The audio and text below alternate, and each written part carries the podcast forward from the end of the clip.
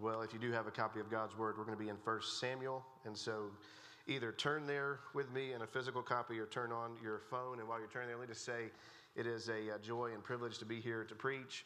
Uh, this week, I got a chance to preach uh, a sermon in a conference on sorrow and suffering, which was hard to do when the Georgia Bulldogs had just won the national championship. So, um, still floating on cloud nine after that win. I know there's some Florida Gator fans in here probably, and what a rough time to be a Florida Gator fan.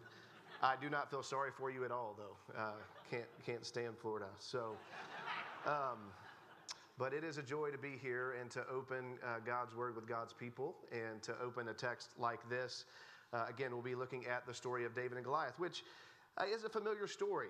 Likely, whether you're a longtime follower of Christ or you're maybe here this morning just checking out Christian things, uh, the, the David and uh, Goliath story is so well known in our culture. It's obviously used to rally sports teams, you know, teams like ACC football teams, and to rally the underdogs. But because it's a familiar story, I think it sometimes it can be misunderstood. You know, David and Goliath is often taught as primarily about you and how you can dare to be a David, or a prosperity sermon where you, and again, I want to emphasize, you can defeat the giants in your life. However, as with all the scriptures, this text is primarily about the glory of God. In fact, this text is more about a big God than a big you. But since we serve a big God, and maybe even better than that, since we have been loved by God, we can have courageous faith. Now, this is a true story. And I want to emphasize that it is a true story. I, I, grew up in a Christian home, and so I've seen so many cartoons on David and Goliath. It's hard not to think about the story through that lens. But this is a true story, a story that centers on a spirit anointed king who fights for his people precisely because they cannot and do not save themselves nor face down the giants in their lives. And so, for this reason, when we come to a text like this, I do think we should more quickly identify with the Israelite soldiers who were on the sideline than we should identify with David. And as we do this morning, we will see in this text, we will see echoes of Genesis 3:15 and that ongoing war between the serpent from Eden and the woman who would give birth to someone who would crush that serpent's head. We will see faith in this story. We will see courage. We will see the weak shaming the strong. We will see the humble shaming the proud. And we certainly will see zeal for the glory of God this morning. And I would argue, as with all the Old Testament, we will get a glimpse of our Christ. You know, it's said that the great reformer Martin Luther wrote that wonderful hymn, that hymn based upon Psalm 46, A Mighty Fortress is Our God, that he wrote that during the plague. It's reported that he would often say to, to Melanchthon, his fellow reformer, when he needed times of comfort and he needed times of strength, he would simply say, Come, Philip, let us sing the 46th psalm together. Well, moments like this confrontation with Goliath had to have been in David's mind when he wrote Psalm 46. And so let me say with Luther this morning come, brothers and sisters, let us turn our attention to the word for strength and for comfort, and certainly for us to get a picture of our Christ. I want to read just a few verses of context, and then I'm going to pray again and ask for God's help, and then we'll work our way primarily through the first 50 verses or so of 1 Samuel 17. But I want to start in 1 Samuel 16 to set the context for what's happening. And I'm going to look at verse 7 and then verses 11 through 13. And the author of 1 Samuel writes this as he's carried along by the Spirit. Samuel has gone down and is in Bethlehem meeting with Jesse. And here's what it says But the Lord said to Samuel, Do not look on his appearance or on the height of his stature, because I have rejected him. For the Lord sees not as man sees. Man looks on the outward appearance, but the Lord looks on the heart. And then verse 11 Then Samuel said to Jesse, Are all your sons here? And he said, There remains yet the youngest, but behold, he is keeping the sheep. And Samuel said to Jesse, Send and get him, for we will not sit down till he comes here. And he sent and he brought him in. Now he was ruddy and had beautiful eyes and was handsome. And the Lord said, Arise, anoint him, for this is he. Then Samuel took the horn of oil and anointed him in the midst of his brothers. And the Spirit of the Lord rushed upon David from that day forward. And Samuel rose up and went to Ramah. Let's pray. Well, Father, now as we give our attention to your word, Father, may you help us. Father, we know from the scriptures that your words are profitable for us. They train us and instruct us in righteousness. Father, would we be trained and instructed in righteousness this morning? Father, I pray that I would preach with confidence in your word for the good of your people, for the sake of the lost, but for the glory of your name. Father, may we see Jesus this morning high and lifted up. Father, and by beholding him, may we be made like him in every way. So, Father, now would you sanctify us in the truth? Father, we know your word is truth. Let me pray this in Jesus' name. Amen. What do you fear? Or what scares you? Some people are scared by heights.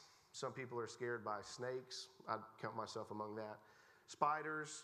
Does public speaking scare you? No, there was a survey years ago that said the number one fear of Americans is public speaking, while the number two fear of Americans is death. So Jerry Seinfeld, the comedian, jokes Americans would rather be in the casket than the one giving the eulogy at the funeral, which seems really, really odd. But can you recall times when fear was starting to grip you, when you were afraid? I still remember this time. I was 13 years old. We went to a minor league baseball game in Zebulon, North Carolina, uh, and we're sitting there in the stands. And, and during the game, there was this group of older guys who were, who were drinking too much, and they started cussing at us because we wouldn't stand up and do the wave. Now, there's times to probably yell at me. Not doing the wave is not one of those times to yell at me. But unfortunately, we live in a fallen world, and so since we live in a fallen world, fear is a part of life. Which also begs the question what kind of enemies do we face in this life? You know, we're coming out of a time of a pandemic. We face death, we face disease, we face disasters, and on and on and on we could go. We have real enemies in this world, internal enemies, like our own sinful appetites of, of anger and lust and greed and selfishness and, and the obsession of the approval of others. And then we also have external enemies in a fallen world, enemies that threaten us all the same, enemies like pandemics and storms and earthquakes and cancer and viruses and on and on and on we could go. And behind it all, we face a serpent that the scriptures tell us would like nothing more than to sift us like wheat. So, in a world of foes and fear, in a world of chaos and division and strife and darkness, where do we turn for true courage? And maybe even a better question is where should abiding faith be directed? And this text will help us see that true and lasting courage is shaped by faith, by a confidence in God who keeps his promises to sustain and deliver his people, yes, sometimes in this life, but ultimately in the one to come. So, my main idea this morning is this we should be passionate and courageous for God. Because, as Luther puts it in the song of Mighty Fortress Our God, we should be passionate and courageous for God because the right man is on our side this right man who stands as our go between, who stands between us and our enemies, both internal and external enemies. Now, here's the context of what's happening in 1 Samuel. I read a little bit of it. It is the days after the judges. And so Israel now has the king that they wanted, King Saul, who is described in the text as a strong and tall king. And yet in 1 Samuel 15, he has just disregarded and disobeyed God. So Samuel informs him that God is now going to reject him and give his kingdom, the text says, to somebody who is better than him. And now in chapter 16, which we just read, we are for the first time in the scriptures introduced to a man named David. More, we're introduced to a boy named David, an unlikely king from humble roots. Now, he's unlikely because he is young. And this is this description. It's an odd description, right? He is, he's ruddy. He has beautiful eyes. He's handsome. And what the, the author is trying to invoke for us is he looks like a cute kid, not like a warrior king. However, how amazing are those words in 1 Samuel 16? God looks at the heart. And so he has Samuel anoint him as king, which is pivotal to the story this morning. Why I wanted to read it before we looked at 1 Samuel uh, 17. It means the Spirit has now come upon David to empower him for service. And more than that, it indicates that David, not Saul, is the actual true king. And as soon as he is anointed, an enemy arises against God's people. And that brings us to chapter 17 and the first part of the text this morning. What we see first in the text is the fear of Israel in the face of God's enemies. We see that in the first 16 verses of chapter 17. Here's what it says now the Philistines gathered their armies for battle, and then skip down to verse 3. And the Philistines stood on the mountain on the one side, and Israel stood on the mountain on the other side with a valley between them. The Philistines are Israel's arch enemy. They despise and hate Israel. And more than that, they despise and hate Israel's God. So they have come out to come up against Israel, either hoping to just wipe them out, or as we'll see, hoping to make them slaves. Now, if you know the Old Testament, like there should be warning bells going off. If you're my age, there should be like the, the theme music from Jaws should be going off. That's a movie about a killer shark. Because what's happened here is, is a sign that Israel has not been obedient to God. Israel was supposed to drive these idolatrous, wicked Philistines out of the land, and God had promised them victory over the Philistines. And yet, because of their disobedience, they had not driven them out, and now it may cost them their very lives. In fact, the whole narrative, and we should take note of that this morning for our own lives, the whole narrative will show us Israel does not trust in the promises of God as opposed to their unlikely king who absolutely trusts in the promises of God. Now, we are in the text introduced for the first time to this giant. We see this in verses 4 through 7, his description, and then we hear the kind of taunts he gives to Israel in verses 8 through 10. Here's what it says And there came out from the camp of the Philistines a champion named Goliath of Gath, whose height was six cubits and a span. He had a helmet of bronze on his head and was armed with a coat of mail. And the weight of that coat was 5,000 shekels of bronze. And he had a bronze armor on his legs and a javelin of bronze slung between his shoulders. The shaft of his spear was like a weaver's beam, and his spear's head weighed 600 shekels of iron, and his shield bearer went before him. Here he is. His name is Goliath of Gath, right? Strong name. Caleb from Brazier's, really strong name. But try as best you can to put yourself in the story as an Israelite soldier seeing this for the first time. Like this behemoth of a man swaggers out and begins to taunt you. Like we're in the Orlando area, think like Shaquille O'Neal, only bigger than that. Think if you're an old WWF wrestling fan when it used to be good, think Andre the Giant, think only bigger than that. How big is he? Well, most scholars would say he's nine feet nine inches tall. His armor alone weighs 125 pounds. Just think about that. His armor alone weighs more than a fifth grader. His spear weighs 15 pounds. He is a massive and strong individual, only slightly taller and stronger than Caleb. Brother, I do not know. Anytime I've ever said that, people laugh. They shouldn't laugh at you like that, Pastor. The sheer sight of his size and even just the enormity of his armor terrifies Israel. And it's interesting that so much attention is given to Goliath's armor. And in part, that's to show just how big he is, but there's actually a larger theological purpose for why the author is doing that. In verse 5, the literal rendering of coat of mail could be scale armor. The author wants the reader to recall Genesis chapter 3. He wants you to know Goliath looks like a massive serpent. And that once again, among God's people in God's land, just like in Eden, a snake has come in as a threat. And here the taunts, verse 8. He stood and shouted to the ranks of Israel, Why have you come out to draw for battle? Am I not a Philistine, and are you not servants of Saul? Choose a man for yourselves and let him come down to me. If he is able to fight with me and kill me, then we will be your servants. But if I prevail against him and kill him, then you shall be our servants and serve us. And the Philistine said, I defy the ranks of Israel this day. Give me a man that we may fight together. Here we see the theme of what is called representative combat, or a champion stepping out from his side to fight on behalf of his people. You see the one fighting in the place of the many in a winner take all challenge. This champion or this go between man would step out to fight for his side. He would stand between the enemy and his own people. And whoever killed the other one, all his people would partake in the victory and spoils of war, even if they didn't lift a finger themselves.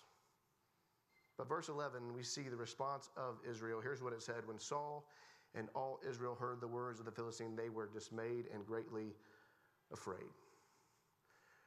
When you really think about it, this is an incredibly sad verse. The Israelites, the people of God, with all the promises of God, are cowering like defeated wimps. And worst of all, King Saul, who himself is described in 1 Samuel 9 as a giant of a man, is greatly afraid. They have disregarded that God is on their side. They have disregarded that God has promised them victory over the Philistines. There is no faith. There is no courage. And if you didn't notice in the text, there's never even a mention of prayer in the face of this obstacle. One scholar points this out. Dominating this text is not just the size of Goliath, but the size of unbelief among the people of God. Now, skip down Verse 16. The text says this For 40 days the Philistine came forward and took his stand morning and evening. If you know your Bible, 40 days is significant. This vile man takes his stand against the armies of God. This recalls for the Israelites the 40 years of wandering in the wilderness because of their disobedience and because of their lack of faith to take the land as they were promised that they would. And remember why the Israelites didn't take the land because it parallels exactly what is happening here. Moses sends spies into the land, and 10 of the 12 spies come back and say, We cannot take the land. But do you remember why they said they could not take the land? They said this because they are giants and we are grasshoppers in their sight. In so many ways, Israel, the people of God, are back in the wilderness. Again, they fail to be obedient. Again, they fail to believe in the promises of God. And maybe most importantly, they fail to believe that God is actually with them. Which leads to the second part of the text. We see the fear of Israel, but we also see the faith of David. Look at verse 17. And Jesse said to David his son, Take for your brothers an ephah of parched grain and these ten loaves, and carry them quickly to the camp to your brothers. Also take these ten cheeses to the commander of their thousands. See if your brothers are well, and bring them some token from me. Here we see Jesse tell his son David, Take some bread and what I want to imagine is a, a tin cheese queso down to his brothers in the army to see how they're doing. And that's what's happening. They go to check and see how the brothers are doing. How is the potential battle going? And I want to skip down to verse 23 because verse 23 is really the turning point in the entire story. And here's what it said as he talked with them, as David talked with his brothers, behold, the champion, the Philistine of Gath, Goliath by name, came up out of the ranks of the Philistines and spoke the same words as before, and David heard him. Once again, here comes the giant to, to taunt and to mock and to challenge Israel, but something is different this time. This time, David hears him. This time, the anointed one of God hears this blasphemer speak. And look what the text says happens. All the men of Israel, when they saw the man, fled from him and prayed. And the men of Israel said, Have you seen this man who has come up? Surely he has come up to defy Israel. And the king will enrich the man who kills him with great riches and will give him his daughter and make his father's house free in Israel. The men of Israel see the giant and they run away from him. They, they flee even at the sight of, of, of, this Goliath. And it is such a desperate situation that Saul offers the world to anyone who can take down the giant. I mean, if you take him down, you get money, you get the princess, you get no, a princess, you get no more taxes. It sounds really good as my taxes are starting to roll in from 2021. I mean, who wouldn't take him up on this? The issue is, though, they must be thinking, what good is a reward if I'm six feet under? Though it's clear in the text, David is different. As he hears Goliath defy and belittle God, as he hears Goliath defy and belittle God's people, David is, he's ticked off. Look what he says in verse 26. David said to the men who stood by, What shall be done for the man who kills the Philistine and takes away the reproach from Israel? For who is this uncircumcised Philistine that he should defy the armies of the living God? David understands that this challenge is not just against Israel, this challenge is against Israel's God, and he will not stand for it. Essentially, in verse 26, David is saying, Have you lost your mind? Who do you think you are to defy God? David has rightly sized up that this is a not just a physical battle, this is a theological one. The glory and the honor and the reputation of Yahweh, Israel's God, is at stake. And just think about that by way of application this morning and we'll consider it more in a minute. But whether you're in this room and you're a child, you're a teenager, young adult, adult, more seasoned adult, David is more concerned with the reputation of God than he is his own safety. David is certainly more concerned with the glory of God than he is his own comfort.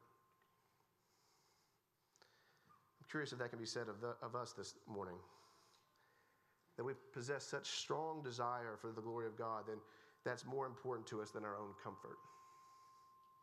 Now, skip down verse 31. Saul hears about what's going on. When the words that David spoke were heard, they repeated them before Saul, and he sent for him.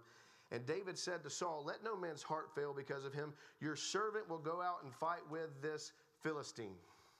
It's interesting. Saul calls for David after he hears what David has said to his brothers and other, other uh, soldiers around. And isn't this a sad scene? Again, if you kind of take a step back to, to see what's going on in the text, it's really sad if you contemplate it for a second. The, the runt, the youth, the boy is saying to the tall and muscular king, Do not lose heart. I will go out and fight for Israel. Saul responds to him, verse 33 Saul said to David, You are not able to go against this Philistine to fight with him, for you are but a youth, and he has been a man of war from his youth. Saul initially rejects David's offer, and you can kind of ha- imagine how that went, right? Like, David, thanks for bringing the bread and the queso, but you can't be serious. Like, you're a boy and he is a warrior. However, David is not deterred. David presses him.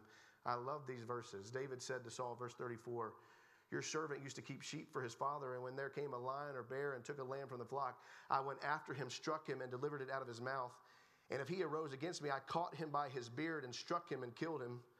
Your servant has struck down both lions and bears, and the uncircumcised Philistine shall be like one of them, for he has defied the armies of the living God. And David said, The Lord who delivered me from the paw of the lion, the paw of the bear, will deliver me from the hand of the Philistine. And Saul said to David, Go, and the Lord be with you. David is confident, right? David is confident because he has defeated wild animals before to protect his sheep. And now he, as the anointed king, will protect his new flock, the people of Israel. He's confident and he's courageous because of his faith in the fact that God will defend his own honor. He believes that God will make Goliath's fate the same as the lions and the bears. In David's mind, as Goliath began to disgrace and blaspheme God, as, as Goliath mocked the very one who had created him, he became like one of these wild animals who threatened the flock. And now, David, in a sense, a new Adam will do what Adam was supposed to do in the garden. He will take dominion over the wild animal who threatens his people. David is confident because he serves a God who has zeal for his own name, who is much more powerful than any giant can be. Which leads to the final section. We have seen the, the fear of Israel, we have seen the faith of David, and now we're going to see the fate of Goliath. Verse 38 Saul clothed David with his armor, and he put a helmet of bronze on his head and clothed him with a coat of mail. David strapped his sword over his arm, and he tried in vain to go, for he had not tested them. Then he said to, then David said to Saul, I cannot go with these, for I have not tested them. So David put them off. Then he took his staff in his hand and chose five smooth stones from the brook and put them in his shepherd's pouch. His sling was in his hand, and he approached the Philistine. David doesn't want the armor. This is a sign that David does not intend to go into battle with earthly weapons. He intends to go to battle with weapons of faith. Instead, he's going out like a shepherd to protect his sheep. He goes out like a shepherd to tame the wild animal by taking five stones. Most scholars say these stones would have been about the size of a tennis ball. In fact, one Old Testament scholar, speaking of these verses, says this Goliath has committed blasphemy, a capital crime. And now David is going out to stone him to death. Now the one on one duel is on, right? It's, this is Ali Frazier, Tyson Holyfield, Rocky versus Drago, the best of the Rockies. Here now the champ, I mean, we beat the Soviet Union. It's definitely the best of the Rockies. Here now the champion's fate will be the fate of his people. And it's one of those clear showdowns of the righteous versus the wicked, right? David versus Goliath, the one who's taunting and mocking Israel. Watch movies, Gladiator versus Caesar, Allies versus Germany. Anyone against Tom Brady, I guess. but more importantly, for our purposes this morning, this is not just about mano a mano combat. Again, there's a theological point at stake. One dressed like a snake who defies God one dressed like a snake who wields death against God's people, just like the serpent in Eden. And just as Adam was to rule over the beasts of the field, David now steps out into the field to exercise dominion over this beast. The fight begins, verse 41. The Philistine moved forward, came near to David with his shield bearer in front of him. I mean, shield bearer had one job, he wasn't very good at that job. Goliath believes, you're going to see this, he believes that David is unfit for the challenge. Again, he thinks David is a cute kid. And so he starts to trash talk him. He ultimately curses David by his false gods. Here's what he says, verse 40, 42.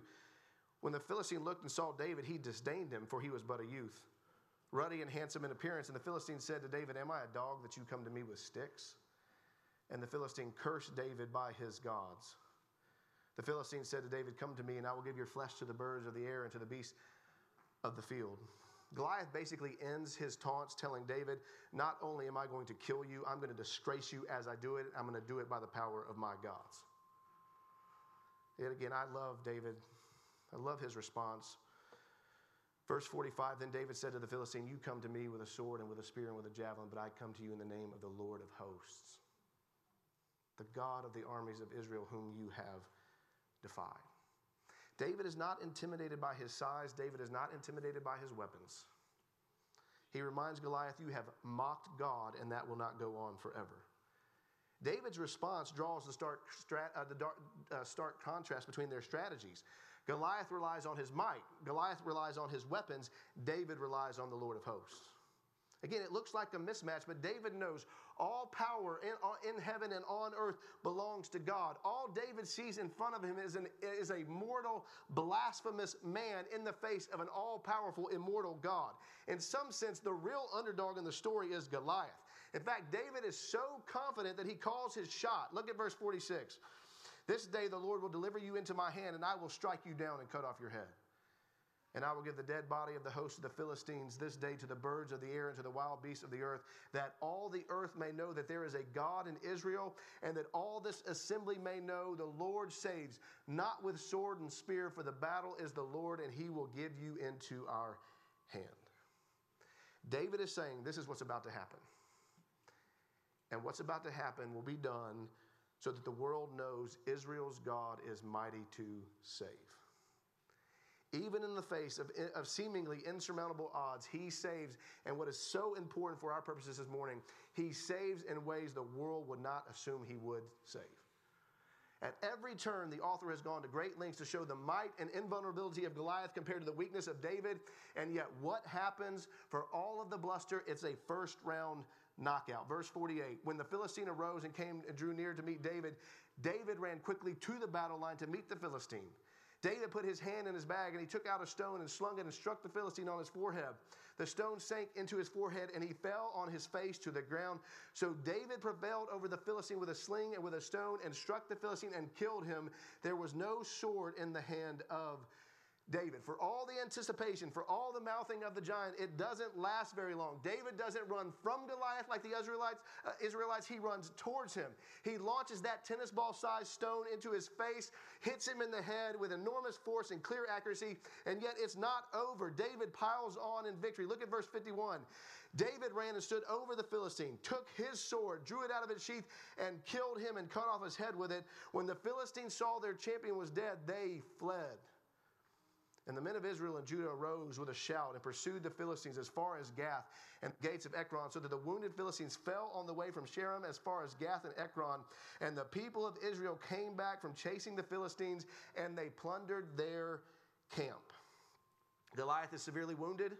He goes down after taking this stone to his head.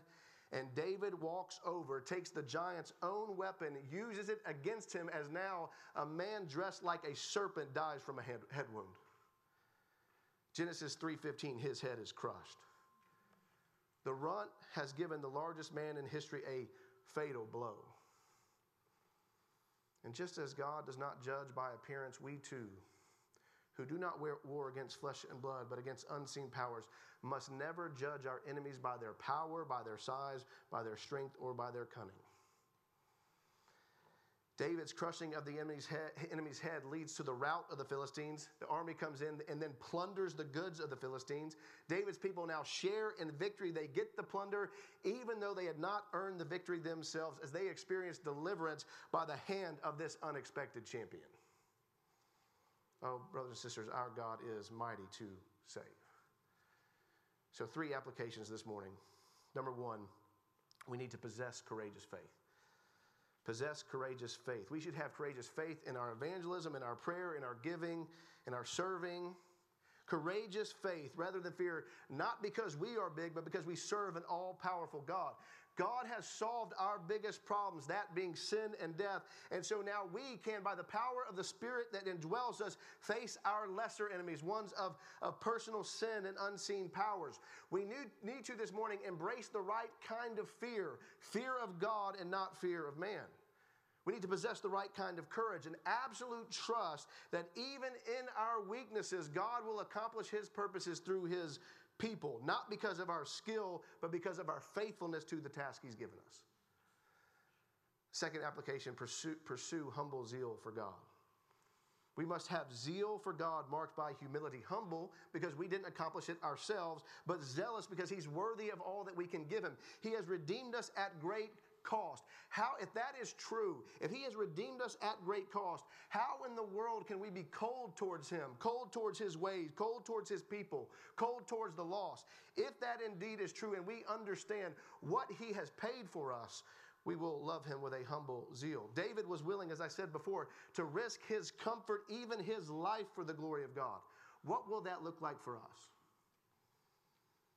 How will that impact our daily lives? How will that impact our prayer life? How will that impact our evangelism? How will that impact, impact our checkbook and our time and our loves? How will that impact our social media? You know, a primary way we can pursue humble zeal for God is by humble evangelism. This is where discipleship and things like church planting that I'm involved with, this is where they start with evangelism. You know, it's so true. The statement that we, we commend what we cherish, we, we talk about what we treasure, we talk about the things that we love, that's so true. My parents have 14 grandkids. They cannot help but show you pictures of their grandkids because they love them and we have a 20 month old who's the best of the 14. I mean, you know, brothers and sisters, we usually have trouble not telling people about our favorite Netflix show. I think that begs the question this morning by what we talk about in our daily lives, by what we put on social media. Will people know that we love and treasure and cherish the Lord or so many other things? Final application ponder his forgiveness for our failures. Finally, this text should remind us there is forgiveness for our failures because the victory is somebody else's. The sort of love and affection, that kind of forgiveness made possible by our great God should make us grace filled, humble, passionate people for His glory. We must remember this those who have been forgiven little, forgive little, but those who have been forgiven much, love much. And we have been forgiven. See, that's the big problem. We all fail we all fall short of the glory of God. And though there are glimpses in, in this text of Genesis 3:15, the fulfillment of one who would come not just to defeat temporary enemies, but take on ultimate enemies would have to wait. Because the problem is David himself is a sinner. And since he's a sinner, his victories are only momentary. And we're left waiting for a greater son of David who would bring about ultimate victory and deliverance from our greatest enemies. And yet, all of David's sons sin and fail and die, and the hope of one who would come to, to turn back sin and to turn back death lies dead in Jerusalem tombs. Until, brothers and sisters, we again return to Bethlehem and to the birth of another unlikely warrior king. Another go between man who will ultimately save his people.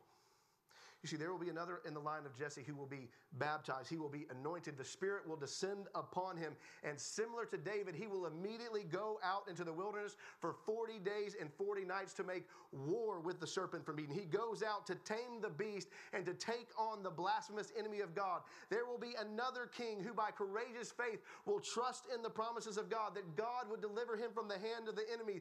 The one the New Testament tells us who would cry with loud cries to the one who was able to save him from certain death. There will be another champion whose fate will be the fate of his people. The one who, get this, listen to this. The New Testament tells us will plunder the strong man's house and his goods. And how did he do it? How did he accomplish ultimate salvation and deliverance for God's people? He did it by becoming our go between man. The one who would stand in the place of the many. And we are on the sidelines. We are like the Israelite soldiers. We need another son of Jesse to stand between us and our enemies, to stand between us and sin, to stand between us and death, to stand between us and the serpent himself, Satan. And at the cross, he defeats our greatest enemies. He vanquishes our foe. Listen to this. He does it by turning our foe's own weapons against him. Because in that moment, he becomes our sin bearer, the sinless one takes our shame He takes our guilt, He takes our penalty. As hour after hour, the judgment of God due sin touches down upon him at Golgotha. And what he's doing in that moment is he's taking our enemy's own weapons away from him weapons of accusation and death for sin. He is delivering a fatal head wound to the serpent. As John tells us in Revelation, now the accuser of our brothers who accuses them night and day has been thrown down. At the cross, R.G. Lee, a preacher from years gone by, reminds us at the cross, he became for us all that God must judge so that we by faith in him might become all that God cannot. He is our go between man. He is the promised one of Genesis 3. He is the rod of Jesse. He is Jesus of Nazareth, rightful heir to the throne of David, the even greater shepherd of the sheep because he did not just risk his life for his people, he laid it down. And yet we know his sacrifice is good. We know that his sacrifice is accepted. We know that his kingdom will last forever because he, like David, would need a tomb, but he would need his for three days only. Friends, and in particular, if there's anybody here who may not follow Jesus, I just want to speak very clearly to you this morning, whether you know it or not, whether you want to admit it or not. All of us are sinners who are not right with God. But the greatest news in all the world is that God has made a way for us to be right with Him, to be saved, and it is through a go between man. Listen to me. On the final day, when everything that we have done is brought into the tribunal of God, and we face judgment for what we've done. There will be two possible ways we face that judgment. We will either face it with a go between, between man named Jesus on our side, or we will face it on our own, and we will be swept away. Jesus stands ready to become your refuge and strong tower from the judgment to come if only you will surrender your life to Him. And I know that there are pastors and leaders here who would love to talk with you about what it looks like to turn to our go between man in repentance and faith. And, Christian, this text should remind us if we are in Christ, we now have the Spirit. We are now like the Israelites, bold and advancing in the, in the battle. We move forward with courageous faith, humble zeal, because our champion has won and he is worthy of all we can give him. We go forward cherishing him and with confidence because even when we fail, for every time I have doubted, for every time I have lacked courage to share the gospel with somebody, for every time I have cowered, Jesus bore the penalty for that sin in his own body on the tree. We who have been forgiven much love much, and he paid it all. You know, all those years ago, when I was at that minor league baseball game and those guys were cussing at me for not doing the wave, I was scared initially and then I just remember sitting right next to me was my uncle who weighed 260 pounds and could bench press 500 pounds. And as soon as he stood up, they sat down. oh, brothers and sisters, in a much greater way. We go forward with courageous faith no matter, matter what we face in this life because Paul is very clear to the church at Rome. We are more than conquerors, but listen to this. Here is why we are more than conquerors. We are more than conquerors because of him who has loved us.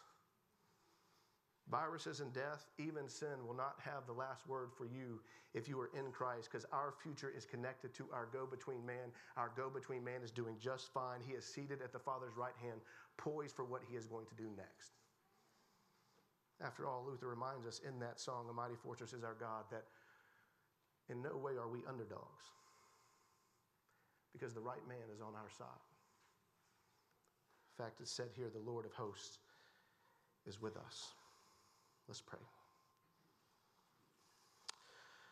Father, your word is clear that some trust in chariots, some trust in horses, but we trust in the name of the Lord our God. Others collapse and fall, but we rise and stand upright. Father, in a world of enemies, may we continually pray, Lord, I believe. Would you please help my unbelief? Father, we are thankful for Jesus. Father, may, may we, by beholding him, even now as we celebrate the new life he gives in baptism. Father, by beholding what Jesus is doing in us and in others in this congregation, Father, we be made like Jesus in every way. Father, bless this church family. I pray that you would use them in mighty ways in the days ahead. Thank you for your word. Again, that trains and instructs us in righteousness. May we be trained today. We pray in Christ's name. Amen.